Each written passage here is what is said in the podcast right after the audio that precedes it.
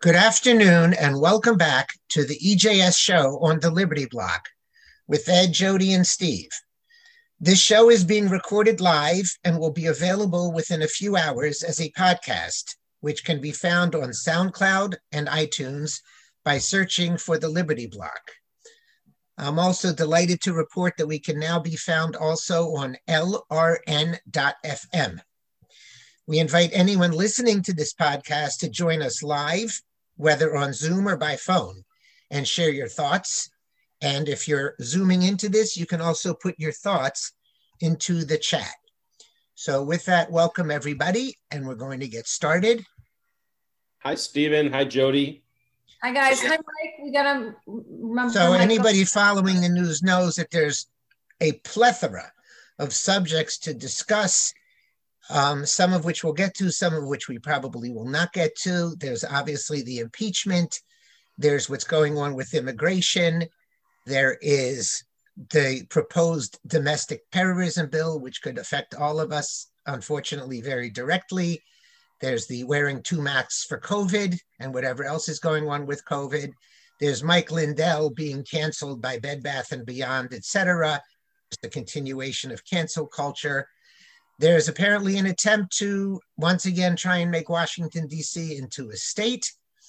And we may talk about the what's looking more like permanent stationing of troops in Washington, D.C.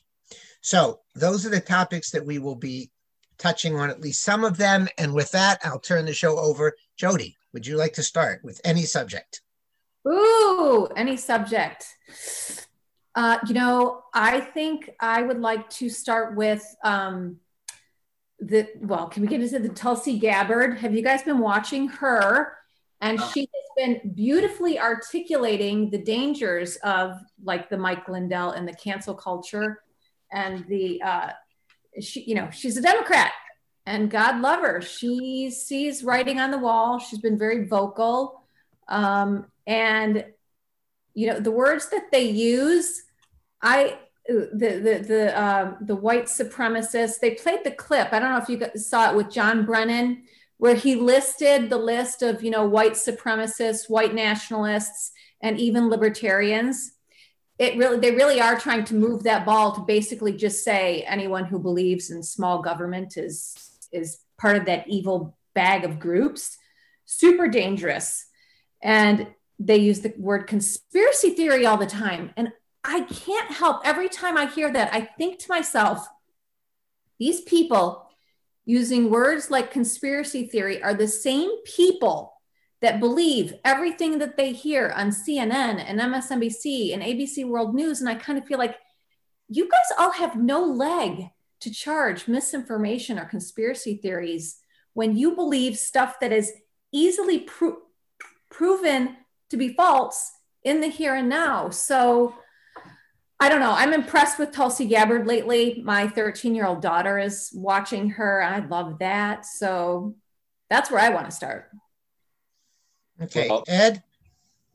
Well, Tulsi Gabbard has definitely said some heroic things. She's come out against what the Democrat Party is doing. Um, I think that the issue that most concerns me is is the censorship issue, and that's what Tulsi is talking about. Um, and I think, I think that we're seeing. Andrew Breitbart said that politics is downstream of culture, and we're seeing right now that the culture is rapidly accepting limitations on speech and limitations on the free exchange of ideas and the free and ex- robust exchange of ideas. And her quote from Brennan is chilling. Uh, Not that she said it, but what Brennan said, and that I would go further than say it's he, Brennan was not just talking about small government people. They're trying to me. They're very clearly going after anyone who can be considered a political enemy, mm-hmm. and and they're using censorship to try and enforce that. And it's time we, we need to understand that the culture is changing very rapidly. And the next step after culture changes is for the politics to change. And we're starting to see that already. And if we don't stop, step up and do something to alter the trajectory at which the culture is moving and changing, we are going to wind up in a police state. We're going to wind up with not just private companies censoring us, but with the government censoring us, probably in unison with these private companies. And the rubber is meeting the road. The clock is running out. I, I you know, I can give you as many metaphors as you want, but we're, we're in a very big danger zone right now. And the whole notion that we need to let the the market settle itself, the market can fix the solution, can be the solution. Uh, I know that's a standard libertarian refrain, but in this situation, it's painfully obvious to me where the allegedly free market is going to lead us right now. And we need to do something to intervene with these companies and with the government itself. Okay, so Ed, I'm going to challenge you. What exactly would you do with a Democrat run Congress, a Democrat in the White House, the courts the way they are, at best, super, super slow? What is it somebody could do? Well, there are lots of things that could be done on various levels. I mean, last week we teased, you know, what is it time? You, you had asked whether it was time to go Galt. And I had said, you know, I'm not sure. I don't think it's time to go Galt, but we can talk about going Rearden. And those are two characters from Ayn Rand's Atlas Shrugged book. Um, I think that going Rearden, going Galt, just so that the, anyone who hasn't read the book knows, going Galt means pr- producing only as much as you need for yourself to live and not producing anything that can be looted or seized or taken away from you. Going Rearden, by contrast, is where you you don't cooperate with the system so that their use of force has to be made clear and apparent. And your consent so much of the force that's being going that's being perpetrated against us today they don't even have to point a gun at us. We just put a mask on our face. You know we just follow their rules. Um, and there are lots of things that we can be doing. You know at, at the government level there are there are there are a lot more republican controlled states whether it's republican controlled legislatures governors legislatures and governors together counties you know county sheriffs can be getting together and creating constitutional free zones. Um, you know members of congress you know lori boebert is a, a great example. She she talked about uh, wanting to carry a gun into congress and they're saying that she's not allowed to. She should not take her gun off. She should make them arrest her she should make the sergeant at arms point a gun at her put handcuffs on her let them do that and other republicans need to do that as well not that i want to put the republican party in jail but the naked use of force has to be made clear and obvious to everybody um, there are other examples I'm sure I could think of. I don't want to hog everyone's time here. So. I spoke about Lauren Boebert a little bit last week because I think they're coming after her in a ruthless. They're literally Palinizing her from every single direction. But Pelosi, I don't know if she passed it or not, but she's talking about a five thousand dollar a day fine for various things. So she says to Boebert, "You carry your gun, we're fining you a hundred thousand dollars." what is this poor mother of a bunch of children supposed to do? Who's going to back her up? So Rearden had the financial wherewithal, at least, but at a certain point, you're standing alone against the whole government. That you know, I think that signifies a problem that I've seen for a long time. Is you know, when you try and speak out, or uh, and I, I, this hasn't happened to me necessarily personally, but I see people on the right who try and speak out and the attacks are so uh, monumental often and then they get fatigued because one person can only take it for so long. There's not a lot of katie hopkins out there. She's willing to you know lose jobs and lose all her stuff uh, there's not a lot of people out there who can withstand that for long periods of time. And so somehow i think we have to have that you know when we see one of our own being treated that way we we have to somehow engage with that person and with that moment and say you cannot do that to her even if it's not happening to you. Somehow okay so how do you, how do you do that? I don't first of all i don't think that they have the authority they can pass rules to conduct to govern their own proceedings but they don't have the authority to to send a sheriff out to take her property if she doesn't pay that fine. Yeah, I'm not even just I'm not even talking about the legal aspects. I'm talking about the social, the the the the attacks, the the the Right. The, well, the Republicans are going to need to stand together. Yes, that's what I'm saying. And they need to stand together. I mean, you've got a crazy rule that that, that Pelosi in, instituted in the House that they can't use gender specific pronouns. Yeah. They should all get up one after another and say, she is doing the wrong thing. She is this and she is that, and use all sorts of pronouns and say, if she wants to arrest us, let her try and come after us. No, and they they're, should, really, they're really good at garnering that mob around those things, right? Don't you see? I mean, literally, they are then a mob onslaught. How dare you question this? You racist white nationalist. You, you know, you hate gays because you question this they're really good at the mob onslaughts against people, the few people that are really willing to. Jodi, you know, they're just doing rules for radicals pick a target and freeze it. And that's what they're doing. I don't see, practically speaking, five Republicans standing up for Lauren Boebert. Do I don't either. This is what I'm saying is the problem. That woman, whatever she stands up to do, it can't last forever because she's going to be exhausted by the mob.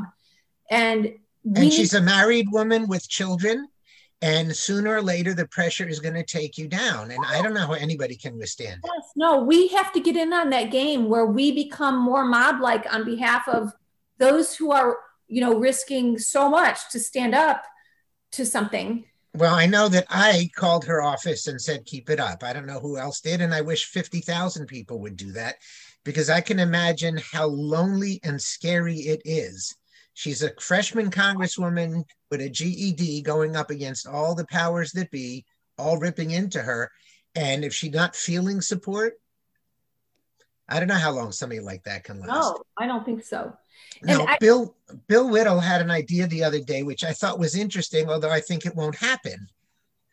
He's it was sort of this going Galt going Rearden idea. I don't know if you watched his show, but he said if they can refuse internet service to us because of their terms of service, why can't a mechanic say, you know what, these are my terms of service. I'm not fixing your car. I'm not fixing your plumbing. I'm not fixing your air conditioning. Not fixing. No, I don't think the government would allow anybody to, just like they wouldn't allow you to not bake a cake. And you're the attorney. Would that ever be allowed? I don't think that they could prosecute you for that, but I, I think as a practical matter, if you're a plumber what are you going to do? You're going to you're going to make it a, a, prerequisite of service that person identify a political allegiance.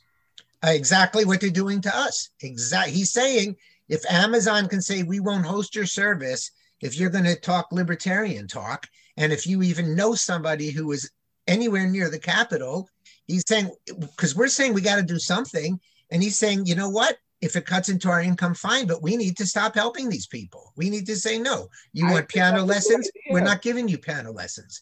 I you want your car? We're not doing your car. That's no different than than when, when you say we shouldn't trade with our enemies as a country. Why, why should we trade with our domestic enemies?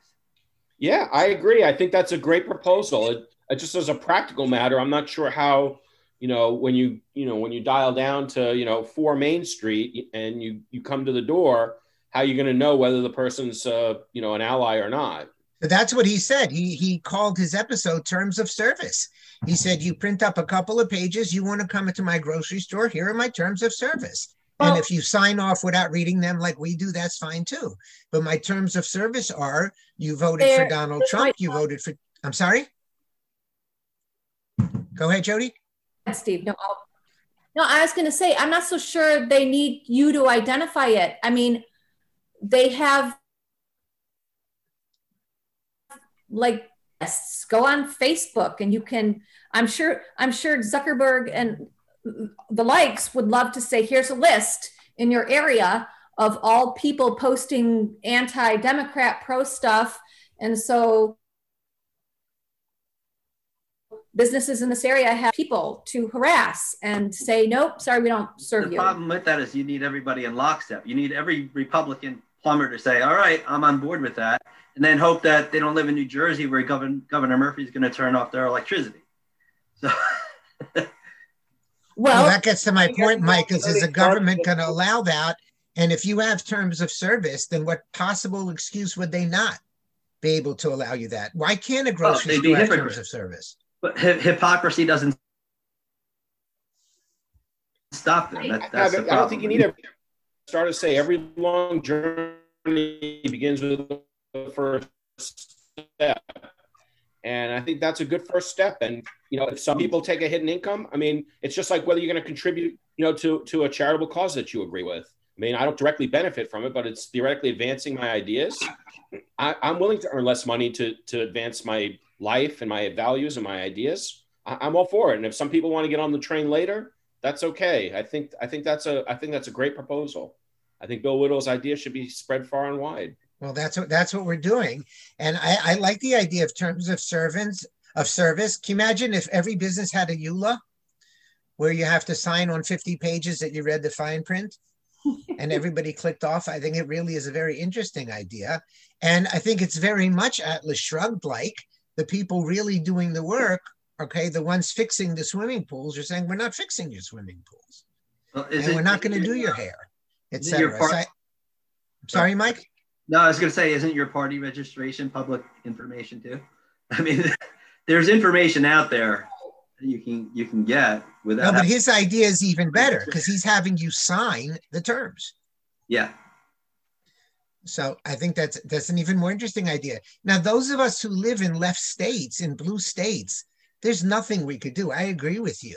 It's not going to happen in a blue state, but it should be happening at least in the mixed states and the red states a little bit more where you're not going to get crushed by the government. Now we keep talking about local governments fighting back, which is, you know, Daniel Horowitz on his podcast, that's his thing, local governments. But local governments aren't really fighting back very much. I mean, they're doing it a little bit more since the election, but you know, maybe somebody who lives in North Carolina can go to his local government and push them to be stronger. But you can't do that in New Jersey and you can't do that in New York a guy here in Illinois uh, um, owns a. I think it's a. I'm pretty sure it's a gun. Sh- a gun uh, shop, and he said, "Yes, not selling. I'm no longer selling to liberals." Now, there's not a lot of liberals buying here, so it's not like he just, you know, angered a whole lot of his customers. But he's he's like, "Well, goose gander. I'm not going to serve. I'm not going to sell to liberals." So, okay, so Hank Rearden, like there are gun people saying we're not going to sell to the cops and the military and the government. And that's very Hank Rearden like, in my opinion.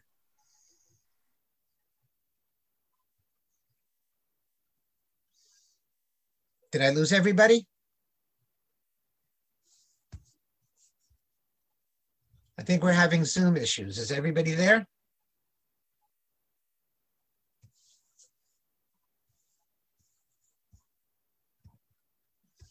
Everybody back? Willing to sell to government. Police. Yeah, I'm sorry, we had Zoom issues, so you got to go back on what you just said. I apologize. I was just going on. I think what you said was there are companies now refusing to sell guns and ammunition to police and government. But I got to imagine the police and the government have large, vast avenues to purchasing ammo and guns, right? I don't know. That's a Hank Rearden issue, isn't it? They're saying we come first or something. I know that they're basically saying if you're going to close down our businesses, we're not going to sell to you. Now, whether they're implementing that or not, I can't tell you for sure. But I think that's a Hank Rearden type thing to do. Ed, you're the Hank Rearden expert. I think I think that would be a Hank Rearden thing to do, and I think that's a good thing a good thing to do. And if the government has other places to buy, let them buy. And I think this self segregation is a is a good thing. I think we need to split off from people that are trying to kill us, people that are trying to cut us off from their economy and their institutions. Great, fine, okay. we'll create our own. And you bring up a good point because you know I deactivated my Facebook, and then I'm watching Tulsi Gabbard, and sh- in the very end, you know, she talks about the antidote being keep speaking make sure you keep speaking. And then I started feeling guilty for getting off of Facebook because I thought, did I basically buckle and now I'm not speaking on that platform? But there's the other part of me that said, and, and then there's the, do we really want to have everybody going more just to echo chambers? Is that a good thing long run? Maybe not. But then there's the whole issue of do I really want to be on a platform that I feel is out to doesn't like me is going to censor things I say. Even their their fact checking, which is not fact checking, it's totally fact spinning. Do I want to engage?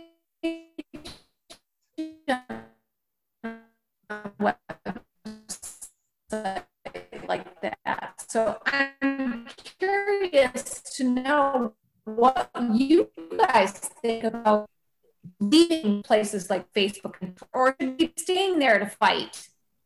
Well, I can tell you from Facebook for unspecified, undisclosed, unknown thought crimes. Uh, I am careful not to incite violence or to use foul language or anything else that would violate terms of service.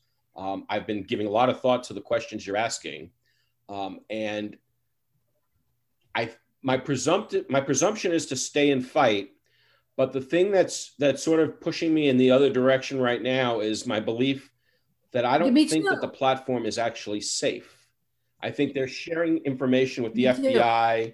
They're they're sending money. They're sending information to law enforcement with the express purpose of trying to put people like me in jail. That, yeah, I um, agree. Um, at a minimum, I, am not sure that political speech is is worth saying on Facebook or Twitter or any of these other platforms. Maybe I'll stay on just to follow. Maybe I'll make a comment here and there. Maybe I'll share. I don't know. I mean, I've never been sharing cat photos or anything like that, but maybe I'll start sharing things like that. Um, I don't know, but I mean, I, it, I guess I'm a victim of self censorship in that sense, but it's also self-preservation. I, I don't want to give any more fodder to the to, to law enforcement to come after me. And you know, I'll speak up as best I can, but I'm going to do it in venues that I think are more uh, advantageous for me to speak up. So going yeah. back to fighting back and, and, the Mike Lindell story, if Bed Bath and Beyond and I think Target, I'm not sure, is refusing to sell his product because of his political views, are all of us going to boycott Bed Bath and Beyond and let them know that? And is that something we should be doing? I never shop there anyway, so. But should we be calling them up and saying, you know what, you're going to do? And by the way, we have this problem with banks.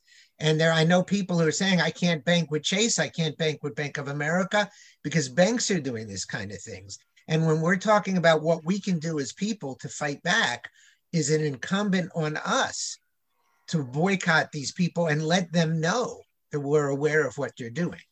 Okay, so I think that brings up what I see as the problem. If we're going to engage in a sort of um, separation and, okay, we no longer have any control over leftist media, leftist education, we have to create our own shadow parts of those, we're really far behind. How, how do we have a, a mechanism to adequately um, do things like have banks that are hugely leftist and are going to loan, continue to loan to gun manufacturers and gun sales. I mean, like, I'm not so sure we have the capacity and the um, structure in place to even compete in the marketplace of culture we're so far. It's hard. It's, it's so pervasive. It's so pervasive. It's you have to pick your spots with certain things. you know, I mean, Hollywood be part of our culture. I hate a lot of the actors and what they stand for. Am I going to stop watching every movie? Pretty much. I love baseball. I stopped watching the. I stopped watching too but I haven't watched an NFL game all year long. But again, where it, it's hard to completely cut it all off, and, and you know, Facebook is tough too because that are on there, you know, value those things about it. On the other hand, we know they're the enemy. Facebook is our enemy and not only could they be filtering stuff to the FBI on us, but you know we're also enriching them, and that's another part of it. So I don't know what the, the right answer is. I would like to personally get off there if I could, but it's just very hard to, for me personally to pull the plug. I think it's very pervasive, as you say, Mike. And you know, I've been I was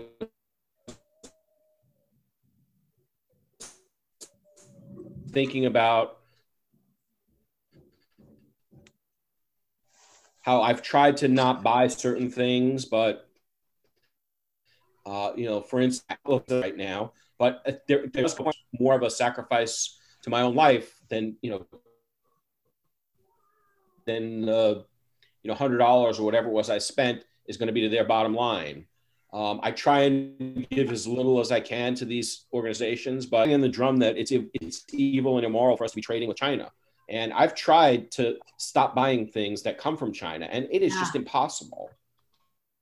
I mean, everything has some connection to China, and there's just no way without becoming a completely self-sufficient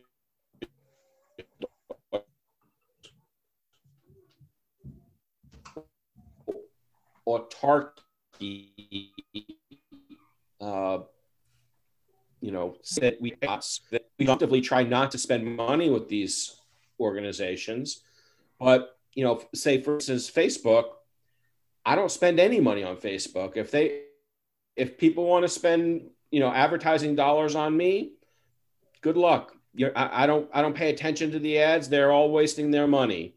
And if Facebook thinks that they're that it's getting rich off of it, I mean, to me, it's probably one bad guy enriching the other bad guy, and I don't really care. You know, yeah. if Google is advertising on Facebook, I don't care which one of them has the money again, it, it's to your point. I mean, it's like anytime I see buy a global economy, and anybody who's read I Pencil understands that certain components, when things are manufactured or whatever it might be, can come from all over the world. So even though we think we're cutting, well, so you know, I my product, my magnetic coasters, they're manufactured in the United States here in Illinois, and most of them material comes from either Ohio or Michigan, but does come from China. And so, yeah. I mean, most of it is American made, which drives up the cost of my product. But there is that one little part that I couldn't find anywhere else, and I had to source it from China. Well, look at rare earth minerals. I mean, there's there's sort of an irony, it's comical that you need that to build solar panels and windmill wind turbines. So whenever you hear leftists talking about clean energy, they don't like to talk about the fact that there, you know, there's mining for rare earth minerals that's mainly done in China, and it's an economic, it's an environmental catastrophe where it's done. So. so I think what I'm talking about is we can't boycott China, but we can call Bed Bath and Beyond and say, you know what, we're watching you. We can call Chase Bank and say, we're watching you because again, they're getting five Twitters, five tweets, and a buckle, and they're not getting anything from the other side. So I think at the very least, that's something we can do is let them know we're watching. So can we move well, on to impeachment for a minute? Sure. Um, yeah, trying to figure out, forget all the other illegalities doesn't the Constitution say that the Chief Justice shall preside? And how does he get away with saying no? Ed, do you have any ideas on that? Well, sure. How do I? I mean, I have a lot of ideas. He he looked at the facts. He looked at what's going on. He decided this is not a, a constitutional impeachment. He's not. He's not just choosing not to not to preside just because he on a whim didn't want to preside. You know, this is a bugaboo your question gets at a bugaboo I have with the libertarian community in general. You know, they're, they're always talking about, oh, the police, you know, they can't just blindly follow the law. They've got to use their own judgment. Well, okay, well, Roberts is using his own judgment right now. And law and, and reality is not self-executing. You've got to you've got to perceive it through a consciousness and you've got to decide how am I going to act? What do the facts say? What does the Constitution say? And I think Roberts, I mean, we don't know his reasoning, but how can he get away with it? By reading the Constitution, by looking at the fact that Trump is no longer in office and therefore cannot be removed from office. And, and he says, this is not an impeachment trial. So I'm not, there's no shall that applies to me here.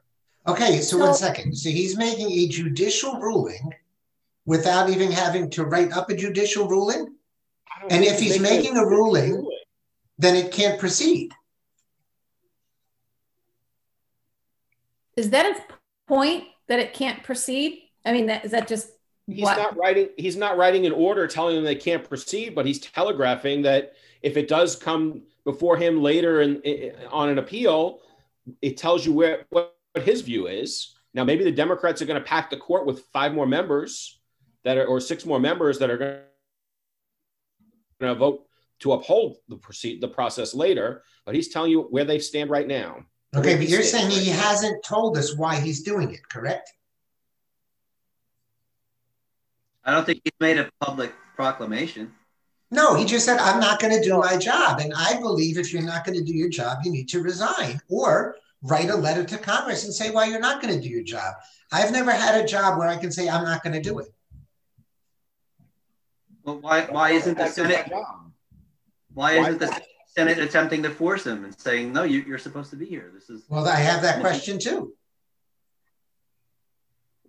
He does he doesn't have he doesn't have any duty to give his imprimatur to a to a kangaroo court or to any kind of proceeding. He doesn't have to dignify it with anything. He Which can to just me say, kind of is his statement of this is not constitutional. "Did he say that?"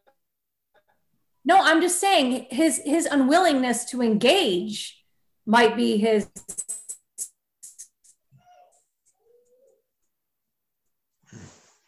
sort of statement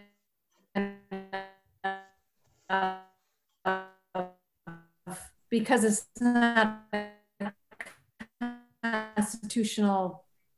That's true. They're supposed to give advice, opinions. They're not supposed to rule on matters that are not before them. That's, that's before him right now, other than you know, I mean, it's it's like you know, when a policeman arrests you, he is he is deciding that you've broken a law. Does that mean that he's judge and jury?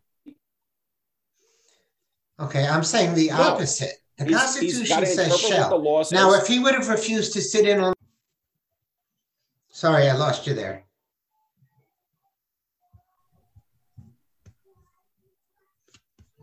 Did we lose you, Steve? Yeah, I'm back. Okay, I'm not just Looks to- like I, you what said- happened? Steve, did we lose you? You keep fading I'm back.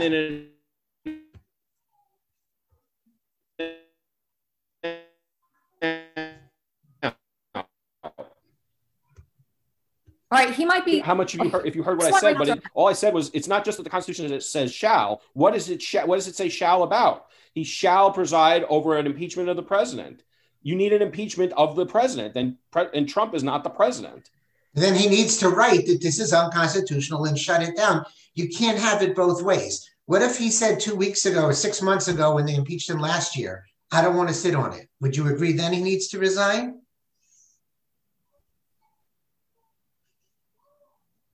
You mean the, the first impeachment? Yes. If he didn't if he didn't preside over the first impeachment trial, Yeah, he just says, I don't feel like it. I would think that that the, con- that the Then he should be impeached. I would think that the House should impeach him and the Senate should try it. Yes. He swears an oath to the Constitution too, right? I mean, So I think they supposed to should. preside, He should be there, I'm but in saying this case, They can't have this every way from Sunday. The Constitution says shall. Yeah. Either he writes that this is unconstitutional and they need to listen to that since they yell about listening to him, or they impeach him for not doing his duty. This is ridiculous game that you can have Leahy presiding over a trial, which the Supreme Court is saying is a farce, without saying it's a farce. It's not an impeachment trial. I don't understand what your what the problem is. It is a Then the. Supreme Court is ruling it's not an impeachment them- trial, therefore there's no trial. And then Trump should not show The up, and there Supreme no Court trial. doesn't rule anything. Only Roberts has a say in it. Only Roberts gets a say on it. A matter's not before the whole court. So what I'm saying is, then there's no reason for Trump to show up. I disagree. I I don't understand why the Republicans want to dispense with this whole impeachment game. I can't think of a better way to spend the next three months than to go through a long, drawn out impeachment trial, especially even more so with it being a kangaroo court bogus proceeding, because everything that comes out is going to make Trump look better. But more fundamentally, I think I, I think this what is the alternative? If the Senate is in business passing Biden's agenda, That's not what I want the Senate to be doing. I'd much rather have the Senate spend all of its time determining whether Trump was an insurrectionist. God bless him. Let him go six months. I, the more the merrier. It's the least pernicious thing they could do, and the Republicans should welcome it. And, and, and on top of it, not only would it be wasting the Democrats' precious time and while they have the majority, I think Trump is going to come out smelling like a rose from it. This okay, is not insurrection. There's a whole bunch of reasons why it's not. But if Leahy is presiding over Go the ahead. trial, he can gavel it closed after the first 10 minutes and call for a vote, and there's nothing anyone can do. He could. Well, actually, I don't think he could because the Senate sets the rules, not just the preside the presiding the person presiding over the impeachment. But you're right, the Democrats control, and that gets back to what I was saying earlier about going Rearden. The, the, the Republicans should make clear if it's a kangaroo court, they should make it clear there's a kangaroo court, and they shouldn't cooperate with making it into a legitimate proceeding. Ed, the, le- the left is telling us it is an insurrection. Why do you say it isn't?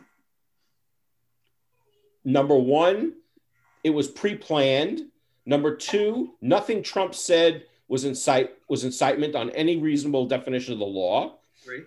Number three, it was certainly uh, for number three, the police let people into the Capitol. They didn't just overrun the Capitol. The police let them in. Number four, they had a right to be there, even though they wound up doing things they weren't entitled to do.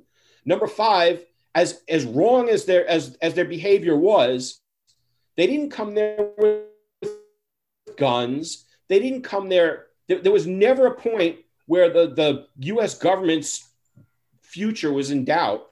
There was if Trump is the commander in chief of the of the armed forces, if he wanted to commit an insurrection, he wouldn't be doing it with a bunch of marauders. He would be doing it with the army. And it, it's just it's preposterous to say that it's an insurrection.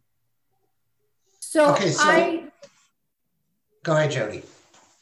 No, I was just going to bring up some of the arguments I've seen from the left and get your um, thoughts on it. I don't know if you guys have looked, but I, I, first of all, I think it's political theater and a ruse. But one of the, they were saying some some of leftist constitutional authorities have said that in the Constitution, so if the two thirds of the Senate do uh, vote to indict then they can have a second vote to remove this individual from ever being able to hold, enjoy any office, trust, or profit under the US. Well, you got to let That's me just correct some of your terminology. The, the Senate doesn't indict. Indictment is the equivalent of impeachment. The, the House is the one that impeaches slash indicts. The Senate tries it. If the Senate convicts, then you have the second vote, which is would be called a disqualification vote. So okay. go ahead. So if the Senate convicts, yes, then they can have another vote to then disqualify this person, which I think you guys probably all agree this is really the impetus behind all, all of it. That's of but course. They're also saying that there is precedent for um, impeaching somebody not no longer in office, going back to uh, Ulysses S. Grant uh, I don't remember his name. He was this um, Secretary of War, and he was impeached after he was out of office. And I believe he was indicted. So they're saying, oh, yeah, no, there's precedent for impeaching people after they've been office. What do you guys think of that? I'm saying that's their argument. I've heard of that case. I know it happened during the Grant administration in the 1870s. Um, I'm not aware. I, I don't. I haven't looked into the specific facts, but just as a general proposition, I think it's just wrong. Um, based on what you're telling me right there, one distinct I can draw right off the bat is nobody is indicting to do an, an, impeachment after he's out of office. But okay, in theory, then I might be able to understand it, especially given that the impeachment was handed down before he left office. They can't, you know, he can't just avoid an impeachment, say by resigning, or he can't right. uh, avoid the disqualification vote by resigning or by having his term end. I get that, but that's not the facts that we have today. There's no there's no uh, prosecutor in DC or in the federal government that's looking to indict President Trump for what he did on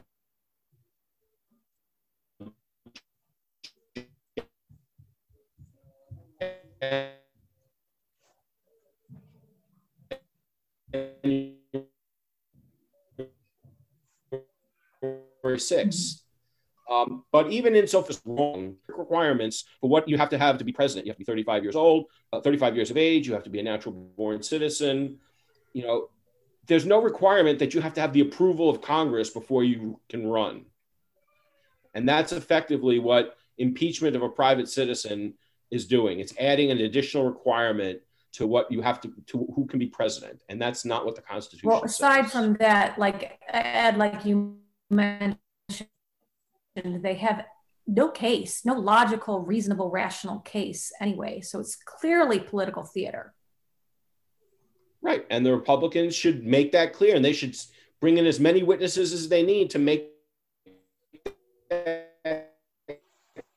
case. You and, and like I said, the longer they can make this trial go, the better. I mean, what what else are they going to do? Pass a fifteen dollar an hour minimum wage? Pass the Green New Deal? Pass the Iran deal? Pass immigration reform? I'd much rather they spend this time doing a doing a trial on whether Trump is an insurrectionist. That's at least something we could win. I agree. So if I call you up and I'm a Senate Republican, and I say, Ed, you're our lawyer. What should we do? What would you advise me to do?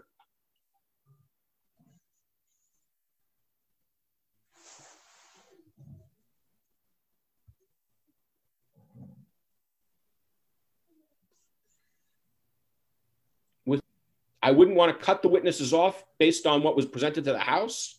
I would try and drag this out as long as possible.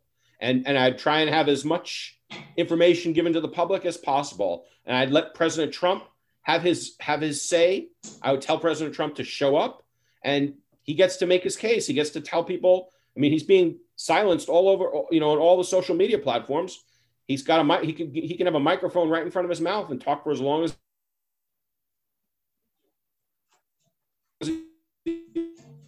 wants.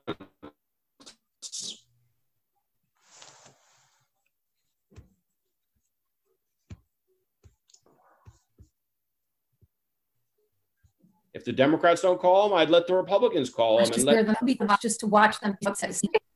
Stephen, it looks like we've we've lost you again on our Zoom. Well, one last word on that. That Bell, I think, was the Belknap case. Was the Secretary of War from the 1800s. I, you know, I read up on it a bit, and I just disagree with what they did. I don't think it was right. I don't think they should be going after any formally elected officials, even if it was a cabinet position. And if the, the founders wanted that, I think they would have explicitly stated that. I think it's pretty clear that they didn't say anything about a retroactive impeachment or an impeachment after you left office because the whole point of it was to remove you from office. So I think this whole thing is just like you said, it's a big a big farce, and the Republicans should try to drag it out as long as they could. Let the farce be exposed in real time to the American people. That's that's what going Rearden is all about, Jodi. It's about not cooperating to the point where the farce is totally exposed and they, they delegitimize themselves by the way they speak and what they say. I like it. I like it. So you were talking about um, Tulsi Gabbard. I think she really was heroic in what she was saying, and it, it's I think she's hated by her own party because she, the rest of them do. Um, she's so reasonable, and when you what I find fascinating about people like her and the you know the the Cal exit people they really get the dangers of government they're not afraid to speak of it and yet they continue to believe that with the right people, they should get control of our healthcare system so that everybody gets like there is that even with Tulsi, you know, sh- she's so reasonable and I really like that about her. And then she'd be like, you know, government single payer healthcare. Um, it just those things kind of are bizarre, but I'm super impressed with her. And she's willing to be uh, joining our side in being vilified and hated by her own party. Yeah. Yeah, I think that we, we're all on the same page as that. Um, looks like Steve has dropped off. So why don't we finish up? We've got a couple more minutes left. Uh, hopefully, Steve will come back and be able to add his thoughts. But um, Well, we got we we we we uh does anybody want to talk about wearing two masks coming up? Well, I was going to mention, you know, Rand Paul. Uh, oh he, yeah. He basically said, and I agree with him at this point, is that they're just never going to let go of any of this. It doesn't matter how many people are vaccinated or anything.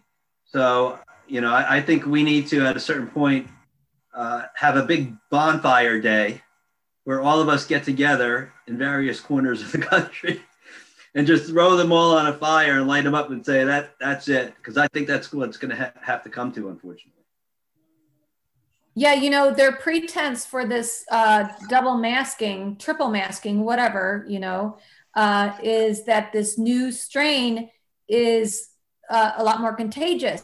And I, and I, I i listen to their arguments and i'm like here we go again where you pick one sliver of the issue the one that you can scare people the most to get them to comply with this new, okay, now two masks, but they're not talking about the new strain. How deadly is it? How virulent is it? You know, it's one thing, okay, well, it could it could pass quickly and easily and be a nothing burger as far as being humanly dangerous. And that's the part that they conveniently leave out. Because last I heard, it's markedly less virulent and dangerous. Now I could be wrong, but I did hear that. But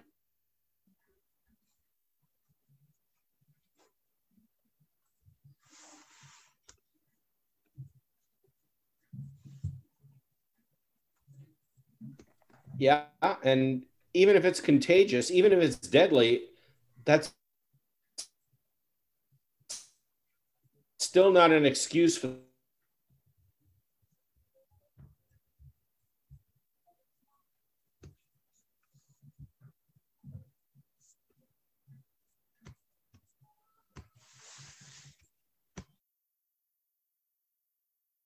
to say what it is and to and to oppose it.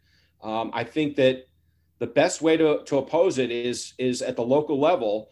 There are lots of places in this country that are not run by by Democrats. If if New York City or New Jersey wants to have a mask mandate like that, I mean, I oppose it, but and, and I not only oppose it, but I would do what I could to stop it. But the way to to begin to reverse things is to look in these places that are completely run by supposedly Republicans and and and put up a sanctuary, constitutional rights sanctuary in those counties. I mean, it would be great if we were at a state level, but okay, if, if there you know there are there are some states that that might qualify for that, maybe you know Wyoming or or South Dakota or North Dakota or something, but you know, okay,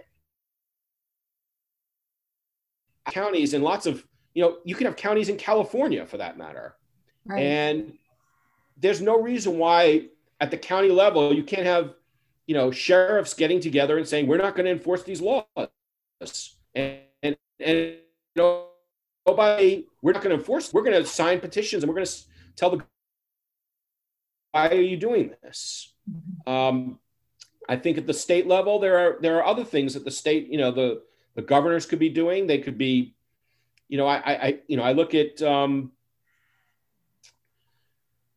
you know, this is getting more into the, the going Rearden thing, but I mean, you know, Arizona and Texas both have have Dem- uh, Republican governors. You know, we have this whole immigration battle coming up. Why don't they mobilize their own national guard and patrol the border, militarize the border? And if Biden wants to say you can't do it, well, come and arrest all 10,000 of these guys or 20,000. And if they hire enough people, they can, I'm sure people would volunteer from, from everywhere from Montana to, to Maine to, to go and, and appear um, make them have to do make them have to flaunt their weapons and their force in front of the whole country and the whole world. Maybe they're willing to do it maybe they won't. Um, but we need to start somewhere.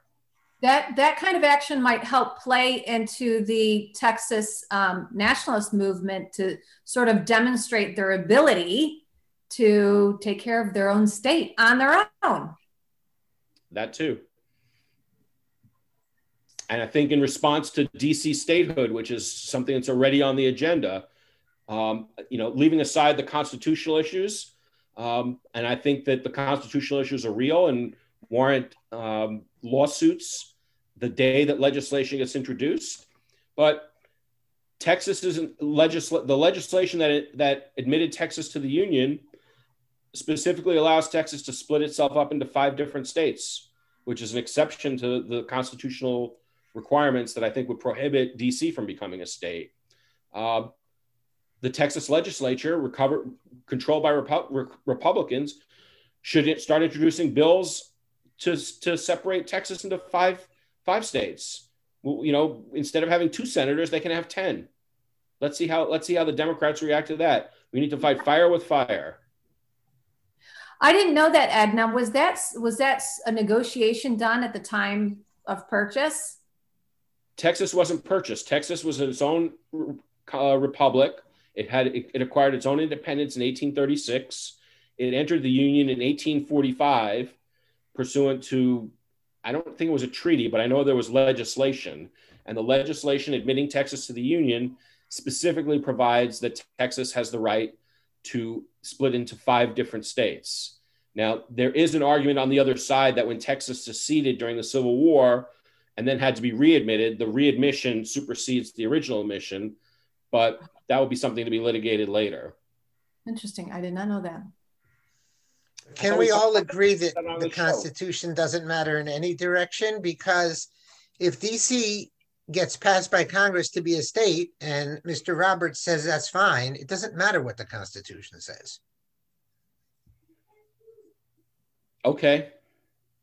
We have to I do the best that we can do. That's all We even can do. Mark Levin, who we're way past, I think, says we're way post constitutional. And there's no reason why they can't do that. By the way, there's really nothing to stop them from saying, well, look what's going on with counting illegals. Um, they're just going to do whatever they want to do.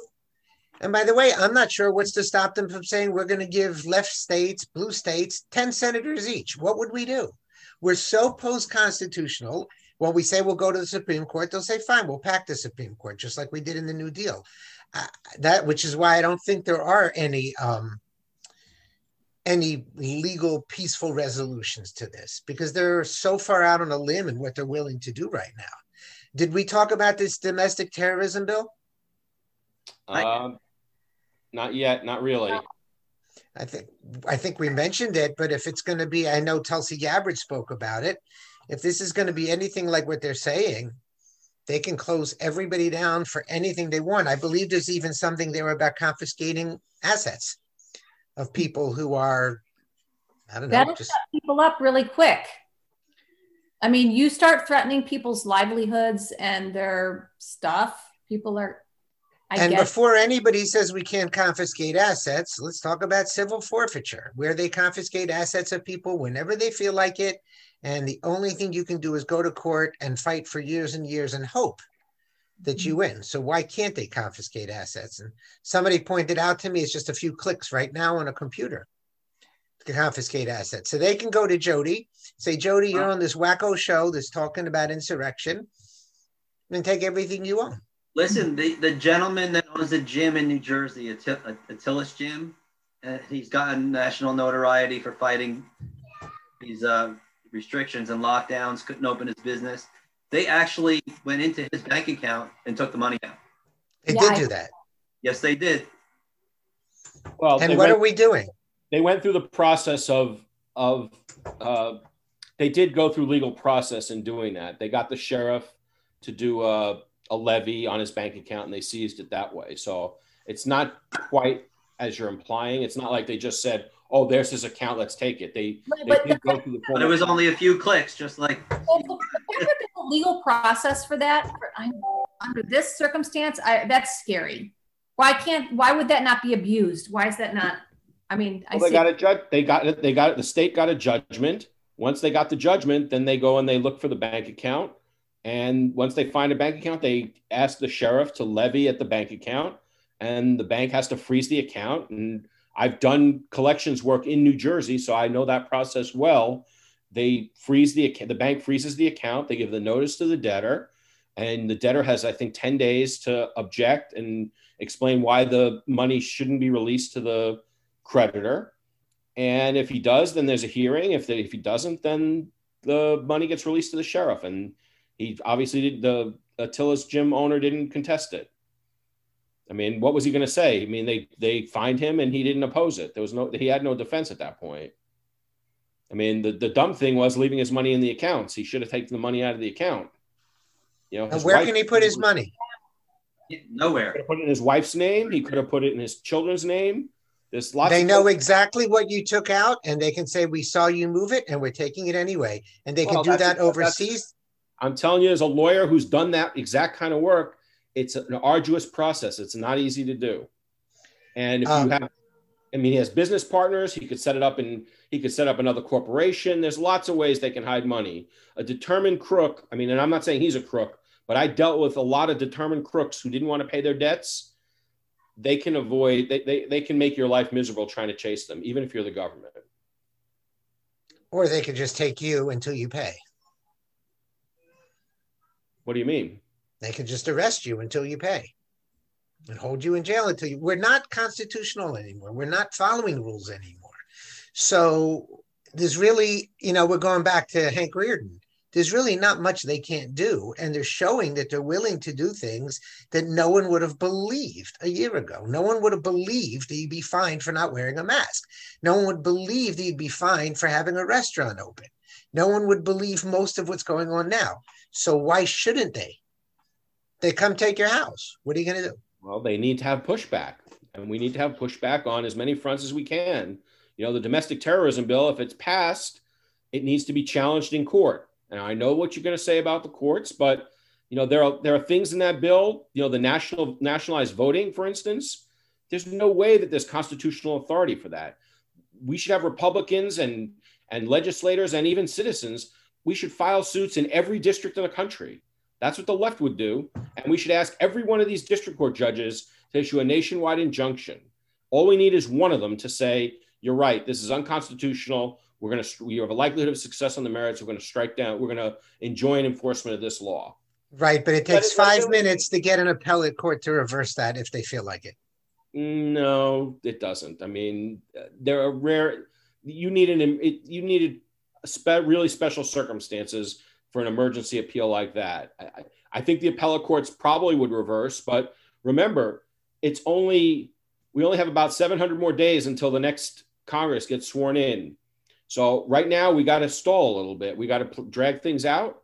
And, you know, if we can do it with lawsuits, even if we're going to lose, it's fine. I mean, I don't want to lose and it'll be better if we win. But if we can slow them down, get injunctions, the same way that, uh, that the, that the left and the Democrats prevented the repeal of DACA. DACA was an unconstitutional act by Obama in the first place, and nobody on the Supreme Court disagreed with that. Yet they still used the legal process to, to drag it out for four years. We only need to drag it out for less than two years now. So we're gonna we're gonna have to fight, you know, and and fighting means fighting. Well, I'm surprised the district court in Texas hasn't been overturned yet. Because it doesn't happen that fast. I mean, unless there's some emergency reason, they'll probably get they, they- they might get reversed in a couple of months. But every day that we buy is a day that we buy. It's a pretty sad story. You got to make the best of what you got. You got to play the cards you have, not the ones you wish you had. Yeah, but you know, like you you've said Ed early on, they're always the left is always they don't sleep. They're they're they're their evil is conniving and they're always thinking ahead. And you know they're not playing in the moment now. Like sometimes i feel like we're always playing from behind. We're always trying to catch up. You know prime example here we are stuck because we never invested in the infrastructure for social media and now we're at hostage. Like i really think we need to start getting our head in the game that you know we, we got to stop thinking beyond putting out this little fire now and this little fire now and get into the thinking farther ahead and not fighting from behind We got to walk and chew gum at the same time. We got to put out fires and we got to be thinking long and building long term. We got to Yes. do both. and support each other like we're a mob Well, they're the mob. We're a big happy family. yeah so let's come up with a more happy word for it we support each other like a happy family i'll take it Happy warriors. mm-hmm As long as we're allowed to talk to each other. right That's right. that Well, Steve, I know you got booted off for a while. Did you want to say anything more? Or do you want to start wrapping up? I want to apologize for getting booted off. And I'm not even blaming this on the Chinese government censoring our program. I'm in a place where there should be good internet, but unfortunately it hasn't behaved. So I apologize. But I'll let everybody say anything they want to say in closing and then I can refute it. Who you want to start with? I do want to say one thing, and I don't want to talk too much about it, but I'm on a conference call with a lot of people in California. And we totally live in parallel universes. When people say you're entitled to your own feelings, but not your own facts, we're way past that. If you listen to them, you know, we had Marcus and his friend on a few weeks ago. If you listen to a group of Californians, there is nothing we have in common in terms of reality. They honestly believe that we rent to kill people in the Capitol. They honestly believe that Trump called for that. They honestly believe that we are racists, homophobes, and we want to kill them all. And there's just nothing in common. And we do have different sets of facts. And I don't think that's ever going to be overcome. So I yield to Jodi. So, uh, you know, I've been at this debate with people on the left for 11 years. And I started out with such glorious notion that all they were like me. You're just, you're just missing actual facts. And if you look at these facts, you would understand. But I have learned painfully that truly, when you really engage with these people, facts are irrelevant. The facts that you bring forward, they will totally ignore, they won't even engage in it. The response to facts that you bring forward, like really verifiable, logical reasoned facts, their response will usually be some sort of hyperbole and it will be emoting and then when you ask them, okay, so convince me, bring me your facts. Don't just tell me Trump did this. Show me, show me. It always goes to this very vague, well, there's no, they cannot point to something. And these people think that that is totally okay. It is okay for them to ignore facts and it is okay for them to not have facts in their argument. And that is a, a mindset and a mentality that I will never, ever, ever understand. I really do believe that is the death of intellectualism. I think it's it it's antithetical to intellectualism, and that is really the way I have learned that the left runs. But for closing, I just wanted to, to say one thing about, um, you know, be careful what you wish for. I don't know if you guys remember, and I think it was in August or September, and we were we were all going about, you know, who's who's Biden going to pick for his VP, and I was really hoping it was going to be Kamala because I kind of thought she was so extreme, she'd ruin his chances, and here we are today. And then I I had another one. I don't know if you guys remember we were talking about, and I was saying, why don't we have national rules on you know state elections? There should be national rules.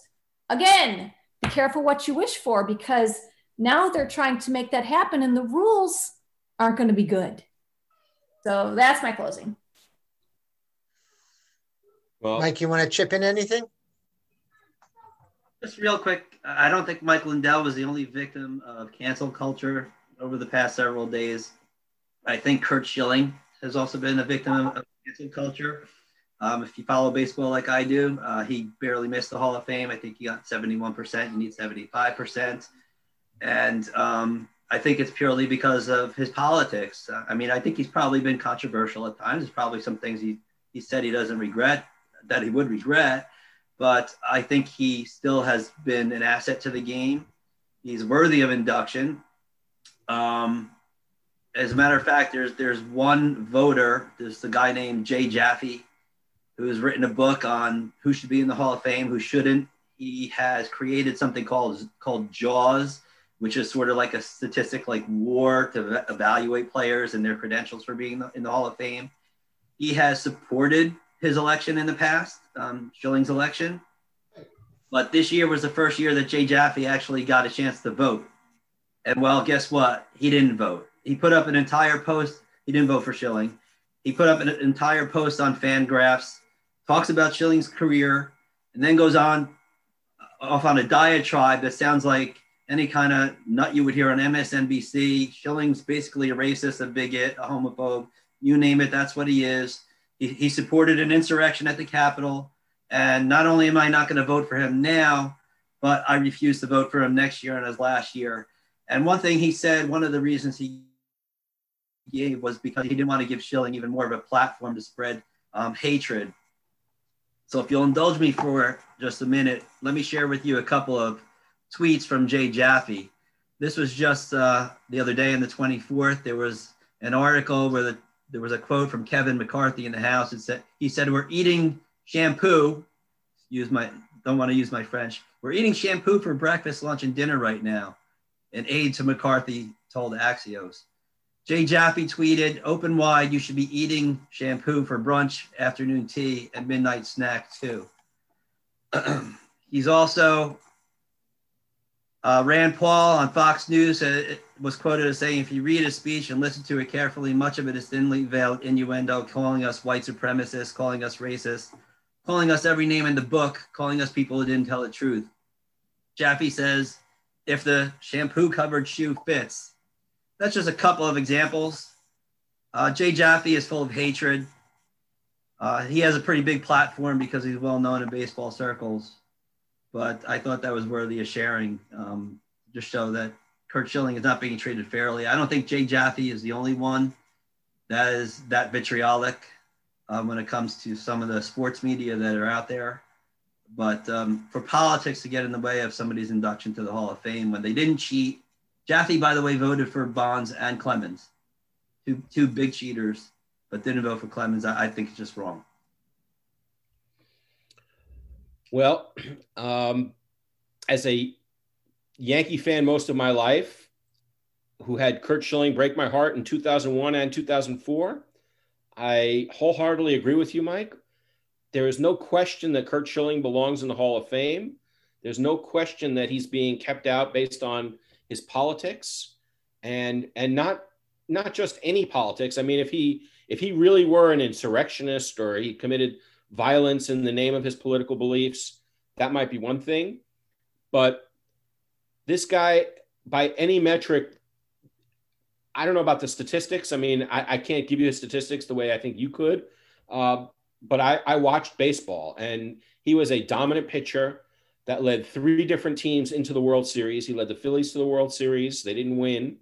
He led the Diamondbacks to win a World Series championship together with Randy Johnson in 2001. And he was part of the Miracle Red Sox team that broke up the curse in 2004. Um, the bloody sock game alone is almost enough for, for induction. Uh, it's, it's outrageous. I saw I saw Curt Schilling's post about that and and I felt I felt for him. I, I completely sympathized with him. And you know, as much as you know, I'm a boy from the Bronx, and hating the Red Sox was just part of my DNA for a long time. Uh, you know, I, I, hated the Yankees signing guys like Johnny Damon uh, and uh, Jacoby Ellsbury, but um, I, am totally in, behind Curt Schilling on that one. Um, as far as um, you know, closing the show, I think I think that we're seeing a police state being built around us. Culturally, it's being supported by various um, by various factions in our society, uh, and I think faction is the exactly proper word to use. Anyone familiar with Federalist Number Ten should go back and read it, or if you haven't read it, uh, we, we are dealing with a faction that has gotten control of our government, that is acting adverse to the to the interest of of, uh, of our liberties and um, we need to we need to use all methods to fight it. And we need to recognize that if it's not stopped at the cultural level it's going to spread. And as i said earlier on the show has already begun to spread to the political level. Um, and you know dc is now a garrison state. Forget about whether it's going to be admitted as the 51st state. Um, we had an inauguration we had all this talk about the peaceful transfer of power. Trump was gone by eight o'clock in the morning. And yet the city of Washington, D.C. was patrolled by, we thought, armed National Guardsmen. It turns out a lot of them were disarmed, but uh, it was militarized and there was barbed wire and fences. We've never, I mean, not in the modern era have we ever had a, an inauguration where the people couldn't come out and support their new president. Now, I wouldn't have gone out to support him, and maybe not a lot of people would have. But if you're going to try and celebrate the peaceful transition of power, it sure is one hell of a way to do it by militarized, putting troops everywhere, preventing people from seeing the from seeing the inauguration in person, um, and, and putting barbed wire fences up all over the city. And you know, we've talked about all the cancel culture that's going on, and and the politicians are going to follow from that. And and part and not only not only are they going to follow, but so many of these big corporations are already in bed with these with, with these politicians, and it's hard to set to know where the where the dividing line is between private action and government action. But regardless of where it is, we need to be prepared to fight. And, you know, that doesn't make me an insurrectionist to say that, but we need to be prepared to fight. And we need to be prepared to deal with an enemy that's trying to, to not just destroy, but kill us. Um, and I, I, think that's just how I want to end the show today. I know uh, we've had some technical difficulties during during the show. Um, you know, Stephen has been in and out, and I think that he's having some technical difficulties now.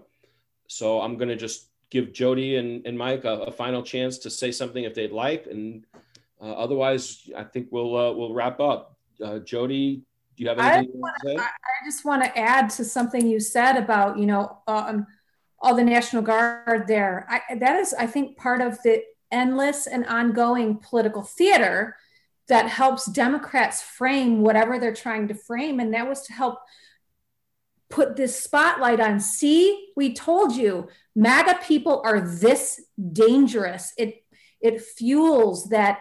Um, the, the, the, the, weaponizing of the words that they do to, to, to put in the mindset of people that MAGA people are this dangerous that we need to militarize. And meanwhile, that, that's based on one that's based on one breaching of the Capitol that didn't involve weaponry, and Portland is again under siege. The Democratic Party headquarters has been under siege um, and and violently attacked.